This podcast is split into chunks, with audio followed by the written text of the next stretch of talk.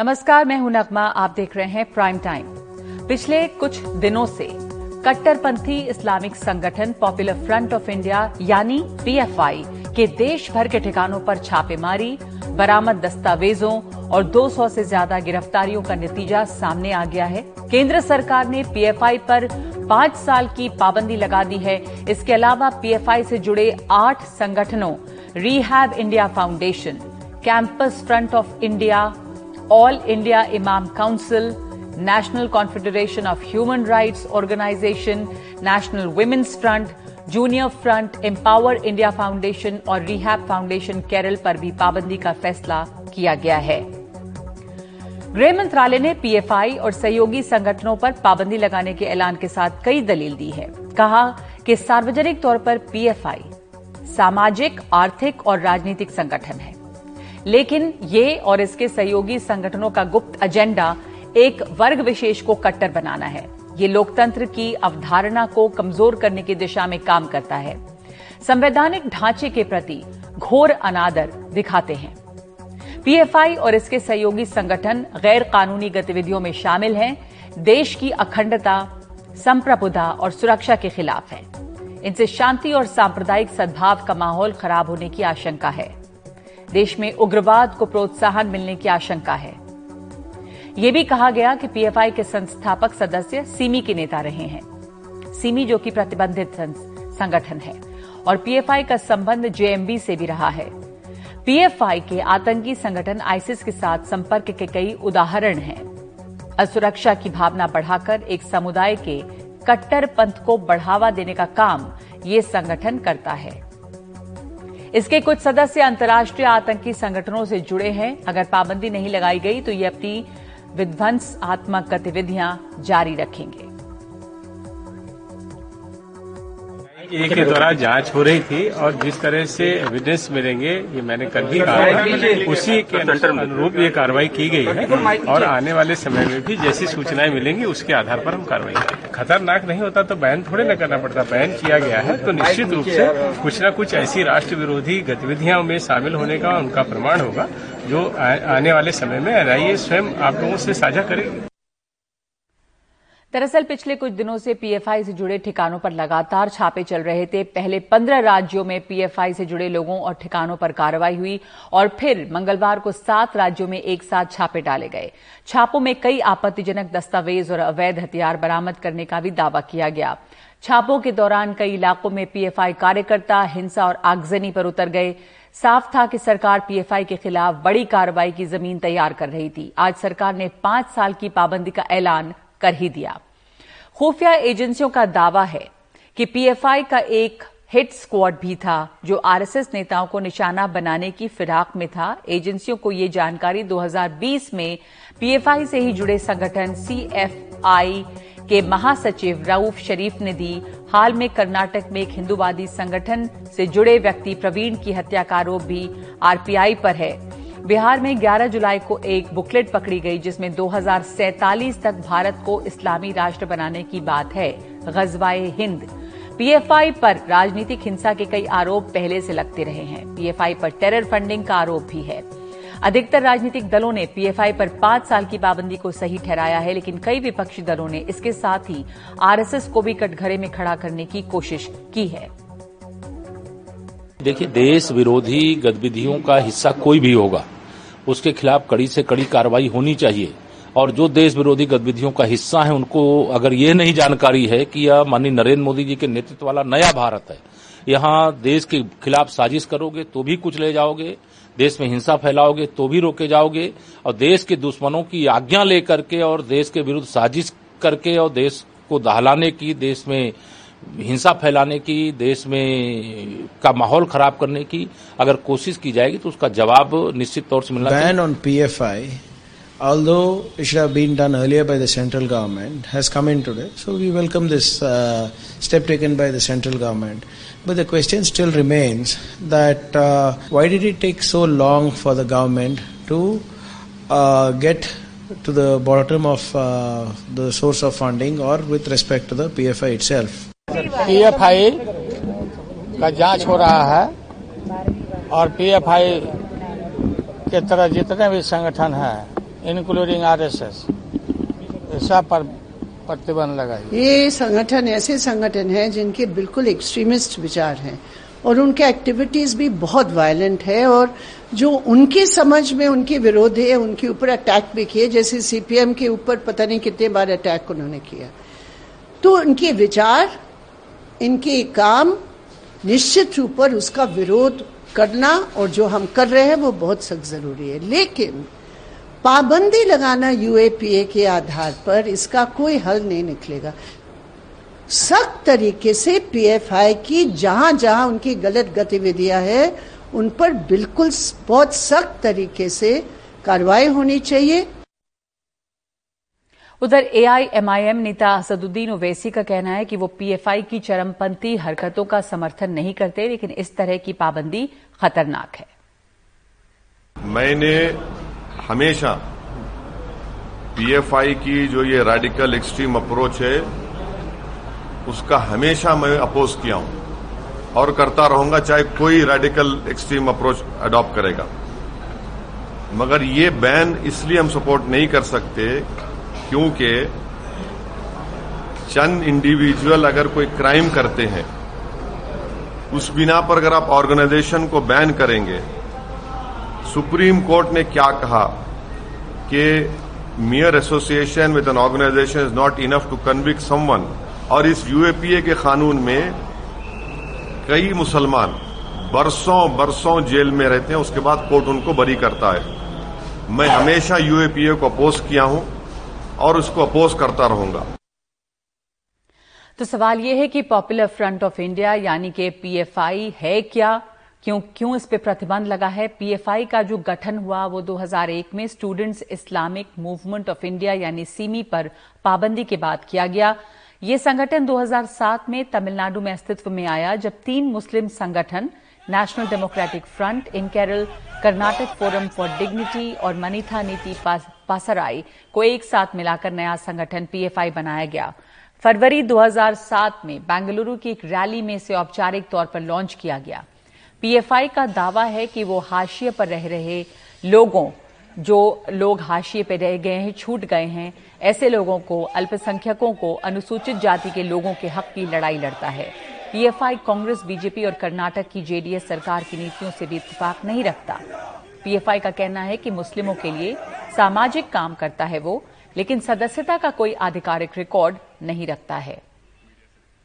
PFI के गठन के 2 साल बाद इसी की राजनीतिक शाखा के तौर पर social democratic party of India यानी एसडीपीआई का गठन हुआ।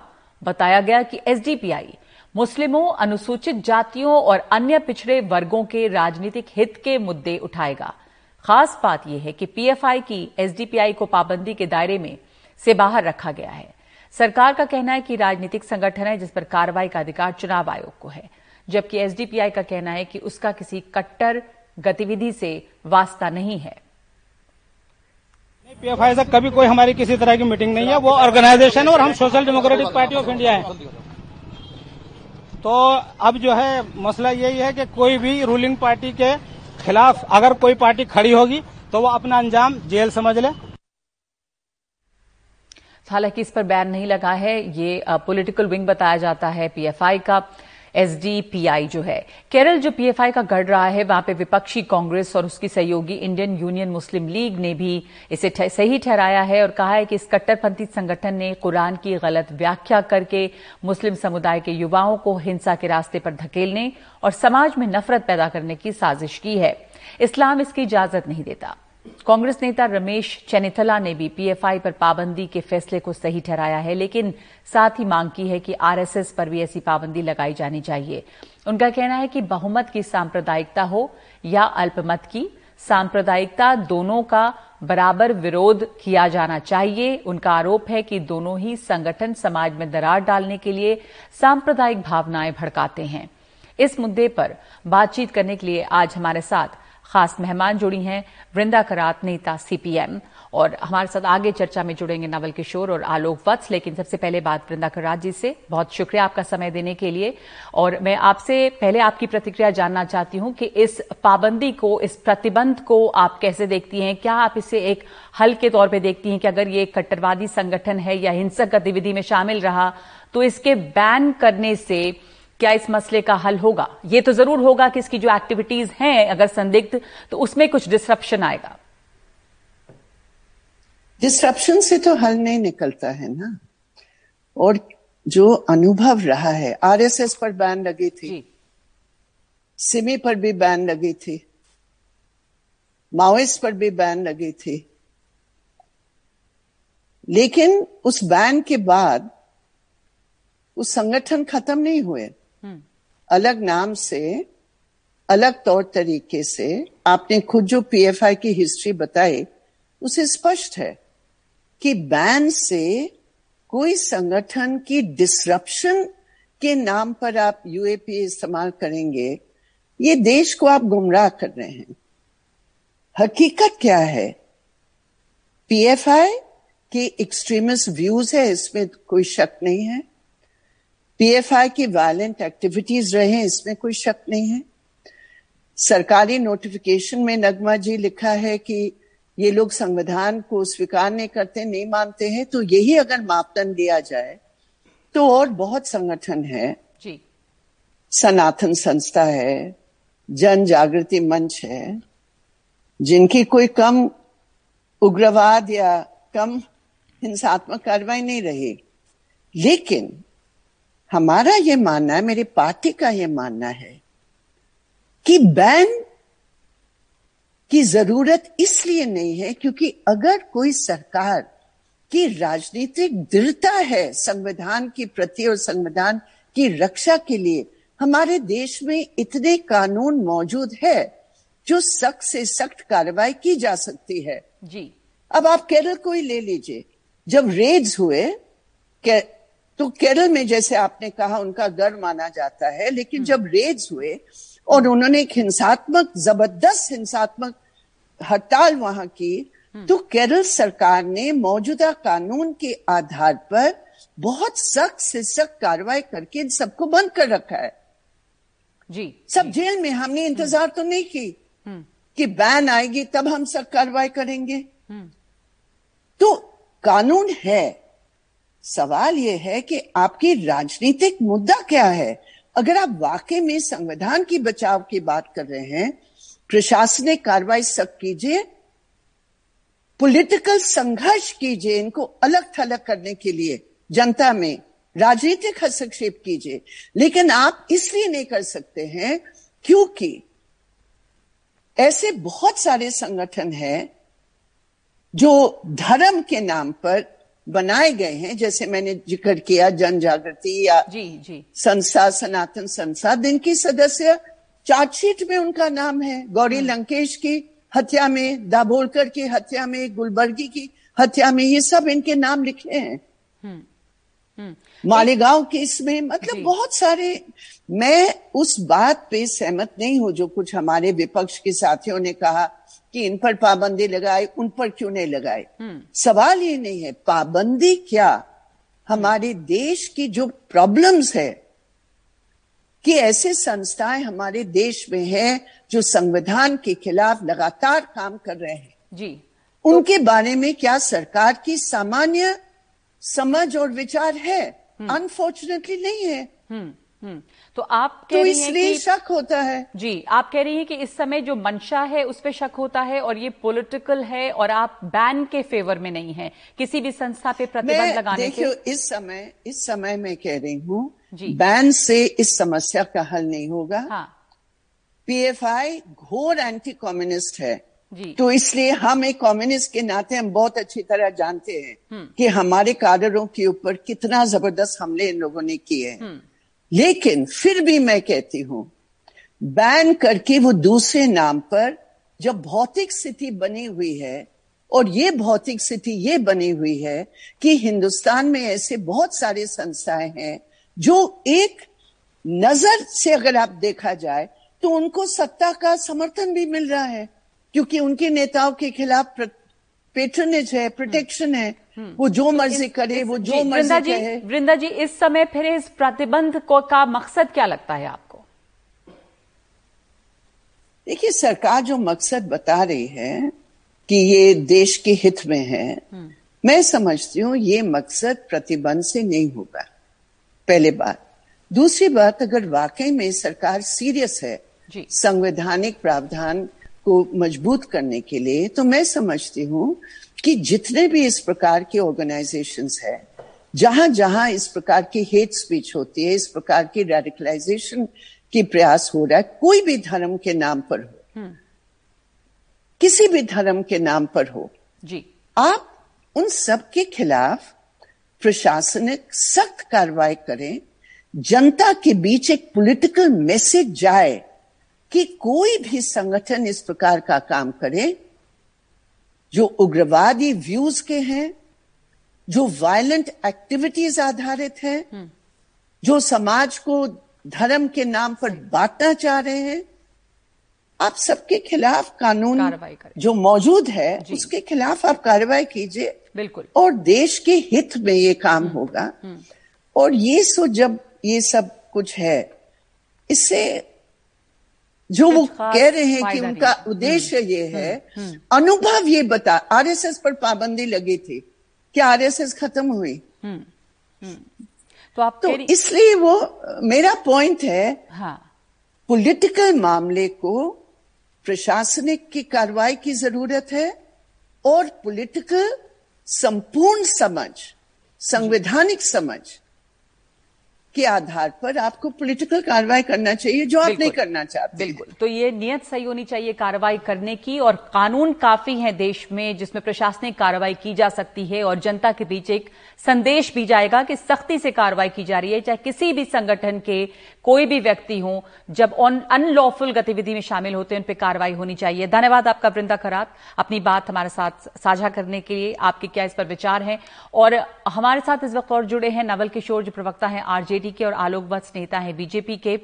धन्यवाद आप दोनों का इसमें शामिल होने के लिए। नवल किशोर जी, अभी अभी हमने वृंदा करात को सुना, आपकी पार्टी से लालू प्रसाद ने कहा कि आरएसएस को भी बैन कर देना चाहिए, ऐसे बहुत सारे संगठन हैं। वृंदा करात जी का व्यू था कि आप प्रतिबंध लगाएंगे, अगर तो प्रतिबंध तो पहले भी लगे हैं, उससे कुछ खास जो उद्देश्य है वो हासिल नहीं होता।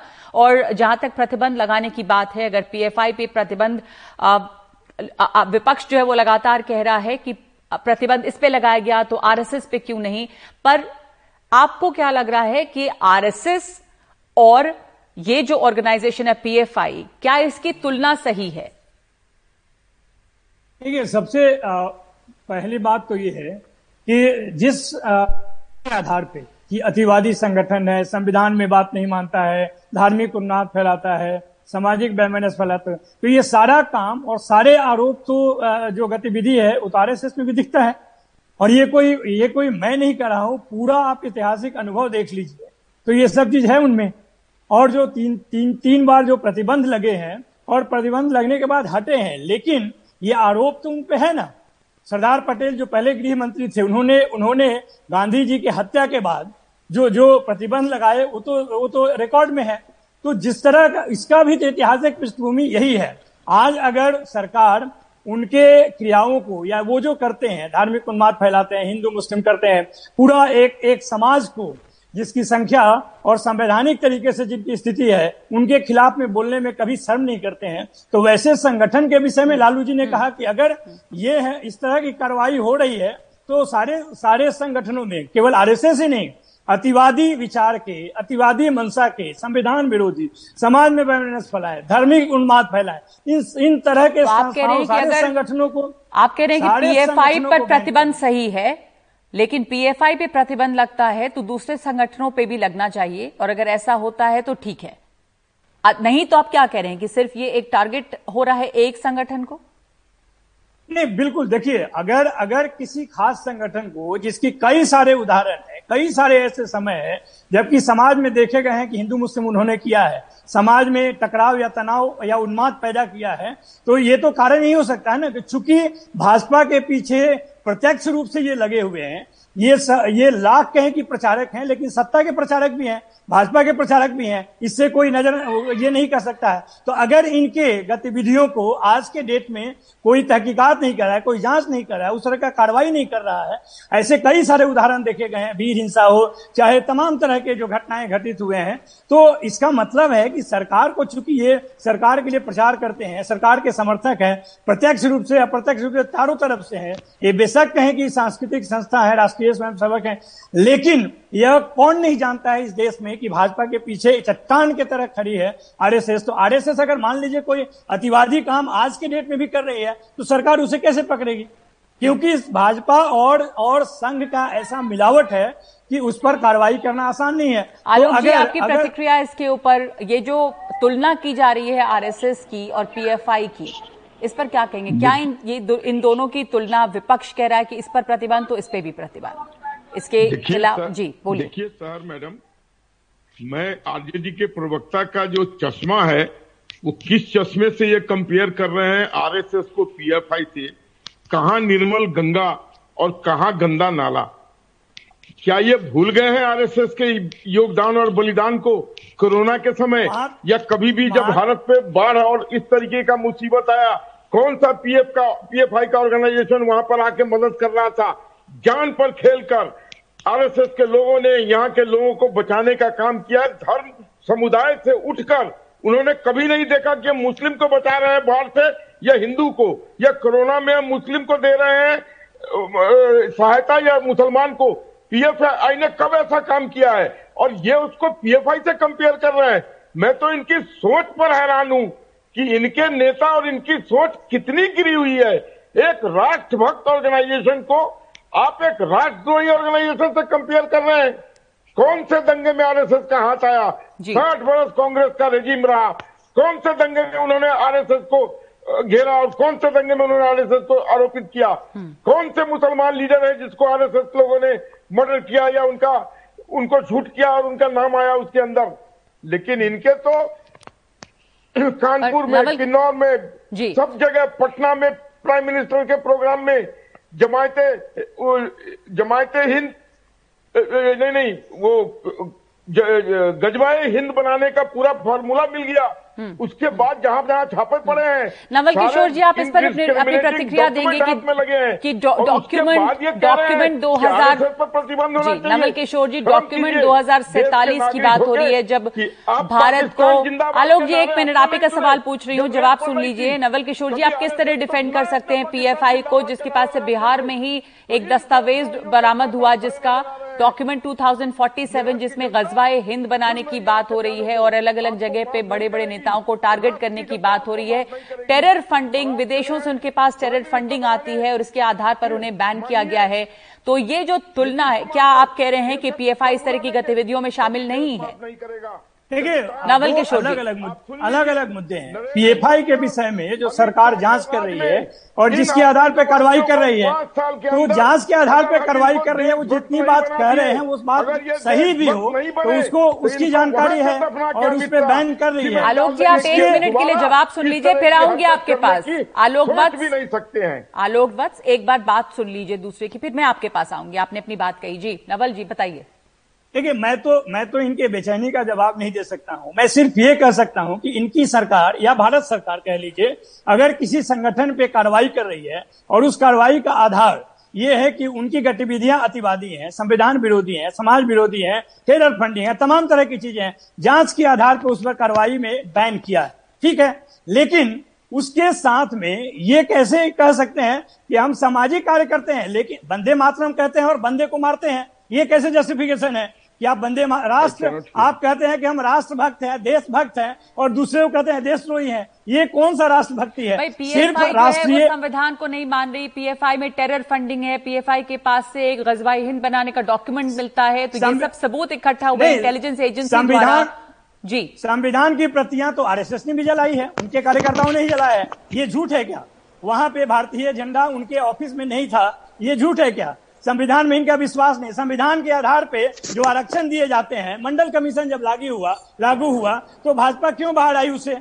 तो ठीक है नवल जी पर एक बात बताइए, अभी आप लोग इतना शोर कर रहे हैं कि इसको प्रतिबंध क्यों लगाया गया या इसको लगाया गया, तो फिर आरएसएस, लालू जी ने तो कहा कि प्रतिबंध ठीक है लेकिन आरएसएस को भी प्रतिबंध लगा दिया जाए, यानी कि जब पीएफआई पे प्रतिबंध लगना ठीक है तो पहले जब सरकार बीजेपी की नहीं थी उस समय कार्रवाई क्यों नहीं हुई, इसके ऊपर में कार्रवाई होनी चाहिए थी, ये सवाल उठाया जा रहा है। अभी बहुत सारे लोग पूछ रहे हैं कि आप लोग कहाँ थे, आप लोग इन द सेंस की एक नहीं, देखिए कार्रवाई तीन भारत के इतिहास में 3 बार कार्रवाई होना क्या यह साबित नहीं करता है कि उस तरह के कार्यों में ये लिप्त है, उस तरह की इनकी राजनीति है, उस तरह की इनकी सोच है। अब आप ये कह रहे हैं कि हमने पीएफआई पे भी आप लोगों ने कार्रवाई नहीं की, तब पीएफआई तो संगठन तो है ना पहले से, 2007 से तो संगठन ये बन गया था। देखिए अभी मैं सुन रहा था, ये भी तो हो सकता है कि जिस तरह का पिछले 8 साल में पूरे देश का माहौल खराब किया गया है, हो सकता है कि ऐसे अतिवादी एक अतिवादी कदम का रिएक्शन दूसरा अतिवादी कदम हो सकता है, तो हो सकता है कि जिन कारणों से इतना उनका प्रसार हुआ होगा, ऐसी सोच डेवलप हुई। जिस देश में संवैधानिक आधार पे हर एक धर्म के लोगों का रहने का अधिकार है और पिछले 70 सालों से ये चीज है, तो अगर कोई अतिवादी कदम के आधार पे पिछले 8 साल में आपने देखा होगा पूरे देश के जगह जगह से जो घटनाएं घटित हुई हैं उसमें एक खास कौम को, कम्युनिटी को टारगेट तो कर ही रहे हैं, जो भाजपा आरएसएस के विचार पर अगर नहीं चलती। पर आप आरएसएस की बात करते हैं, आरएसएस पे भी मोहन भागवत जो हैं वो मदरसे जा रहे हैं, वो तो सर्वधर्म को अपनाने की बात कर रहे हैं, वो मदरसा गए, वो यहाँ पे मस्जिद गए, वो मौलानाओं से मिल रहे हैं, इस तरह की आउटरीच है जी। लेकिन नगमा एक बात और भी ध्यान रखना चाहिए, अगर वो जा रहे हैं तो क्यों जा रहे हैं, हो सकता है कि 2024 सामने आ रहा होगा, नहीं तो 300 से ज्यादा सांसद और 1000 से ज्यादा एमएलए में एक भी मुस्लिम कौम के लोग नहीं है, 20 करोड़ जनता का कोई रिप्रेजेंटेशन नहीं है, 15% जनता का कोई रिप्रेजेंटेशन नहीं है। एक और सवाल, एक आखिरी सवाल कि प्रतिबंध, जैसा वृंदा करात अभी सवाल उठा रही थी, उनका कहना है कि लेफ्ट के तो बहुत खिलाफ है ऑर्गेनाइजेशन और उसने काफी हिंसा भी की है इनके कार्डर्स के खिलाफ, बावजूद इसके वो कह रही है कि प्रतिबंध से क्या होगा, सीमी प्रतिबंधित किया गया, दूसरा संगठन खड़ा हो गया, कानून काफी है, कार्रवाई करने की नियत हो तो कार्रवाई हो सकती है कार्यकर्ताओं पर। ये आपकी बात से मैं 100% सहमत हूँ। सीमी बनी, सीमी पर बैन हुआ, पीएफआई उससे भी बृहत्तर रूप में खड़ा हो गया जी। लेकिन आप एक बात मत भूलिएगा, ये नरेंद्र मोदी और अमित शाह की सरकार है। चुप रहिए बीच में अब मत बोलिए, अमित शाह और नरेंद्र मोदी की सरकार है, इनके छाती में कील ठोककर या तो इनको देशभक्त बना दिया जाएगा या इनका यहाँ से दोबारा विचार पता चल रहा है। ठीक है, ये कितने अतिवादी हैं, पूरी तरीके से प्रतिबंध लगा है, उससे क्या हासिल, क्या कुछ नया हासिल हो पाएगा ये देखना है। धन्यवाद आप दोनों का इस पर बात करने के लिए, अपनी अपनी बातें रखने के लिए। पीएफआई पे प्रतिबंध लगना चाहिए, इससे कोई इनकार नहीं कर रहा, पर यह भी सवाल है कि प्रतिबंध से क्या इस तरह की आतंकी गतिविधियां, अगर ये आतंकी गतिविधियों में लिप्त हैं तो वो रुक जाएगा, या देश के कानून काफी हैं, पर्याप्त हैं, जैसा वृंदा करात कह रही थी, जिसके आधार पे कार्रवाई होनी चाहिए सख्ती से, ताकि जनता के बीच एक संदेश जाए कि कोई भी जो इस तरह की गतिविधियों में शामिल होगा वो बर्दाश्त नहीं किया जाएगा। प्राइम टाइम एक ब्रेक ले रहे हैं हम, ब्रेक के बाद त्योहारों का मौसम शुरू हो रहा है, इससे ठीक पहले केंद्रीय कैबिनेट ने जरूरतमंद परिवारों के लिए, कर्मचारियों के लिए तोहफा दिया है।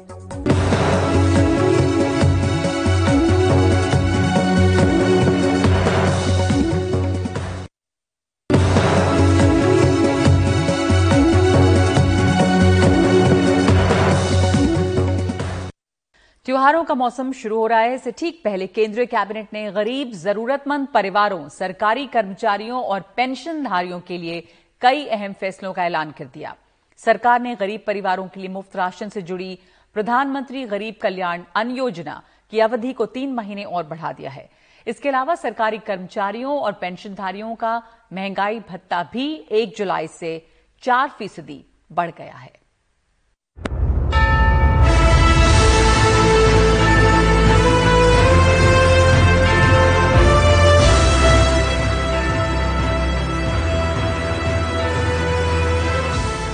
दुनिया की सबसे बड़ी खाद्य सुरक्षा योजना प्रधानमंत्री गरीब कल्याण अन्न योजना 3 महीने और चलेगी। इसकी अवधि 30 सितंबर 2022 को खत्म हो रही थी। बुधवार को कैबिनेट ने इसे दिसंबर 2022 तक बढ़ा दिया। 80 करोड़ गरीब लोगों को मुफ्त में 5 किलो राशन देने की ये योजना अप्रैल 2020 से लागू है। इस योजना पर अगले 3 महीने में 44,762 करोड़ रुपए खर्च होंगे। दिसंबर 2022 तक इस योजना पर कुल 3,91,000 करोड़ रुपए खर्च होंगे।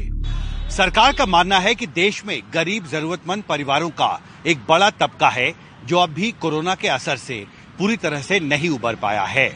ये भी महत्वपूर्ण है कि ये फैसला ऐसे वक्त पर लिया गया है जब देश में महंगाई दर 7% के आसपास बनी हुई है और बढ़ती महंगाई की सबसे ज्यादा मार गरीब और जरूरतमंद परिवारों पर पड़ रही है। पहले से छठे चरण तक 3,45,000 करोड़ रुपया अब तक इस पे व्यय हुआ है, अनुमानित जो सब्सिडी मिली है, और 7वें चरण में 122 लाख मीट्रिक टन खाद्यान्न 80 करोड़ से ज्यादा जरूरतमंद गरीबों को मिलने वाला है और कुल मिलाकर लगभग 3,91,000 करोड़ रुपया इसके ऊपर खर्च आएगा। बुधवार को कैबिनेट ने त्योहारों से ठीक पहले केंद्र के कर्मचारियों और पेंशनधारियों का महंगाई भत्ता भी 4% बढ़ाने का फैसला किया जो 1 जुलाई 2022 से लागू होगा। इससे सरकार पर सालाना कुल 12,852 करोड़ रुपए का बोझ पड़ेगा। मंत्रिमंडल ने 1 जुलाई 2022 से देय केंद्र सरकार के कर्मचारियों और पेंशन भोगियों को 4% की दर से महंगाई भत्ते और महंगाई राहत की अतिरिक्त किश्त जारी करने की मंजूरी दी है।